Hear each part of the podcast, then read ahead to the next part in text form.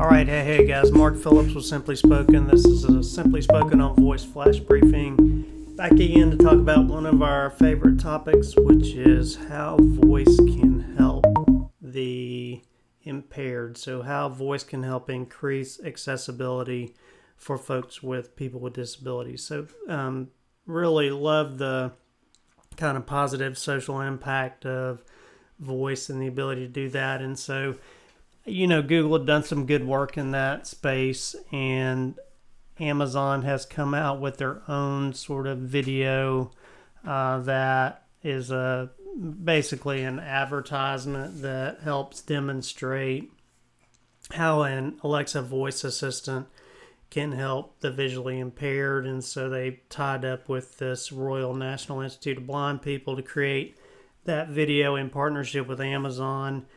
And uh, so basically, it, it walks through the, the morning routine of a woman that has this interaction with Alexa voice assistant. And basically, um, it's actually moving to see the, the woman ask Alexa if it's raining outside when she's looking out a window where it is raining. So um, the power of that is incredible. I think that's incredible for um, accessibility and disability across anyone in the voice assistant universe. And so um, I think that's just a, an awesome, awesome use case. And so glad to see it getting, uh, getting some traction amongst the big technology vendors.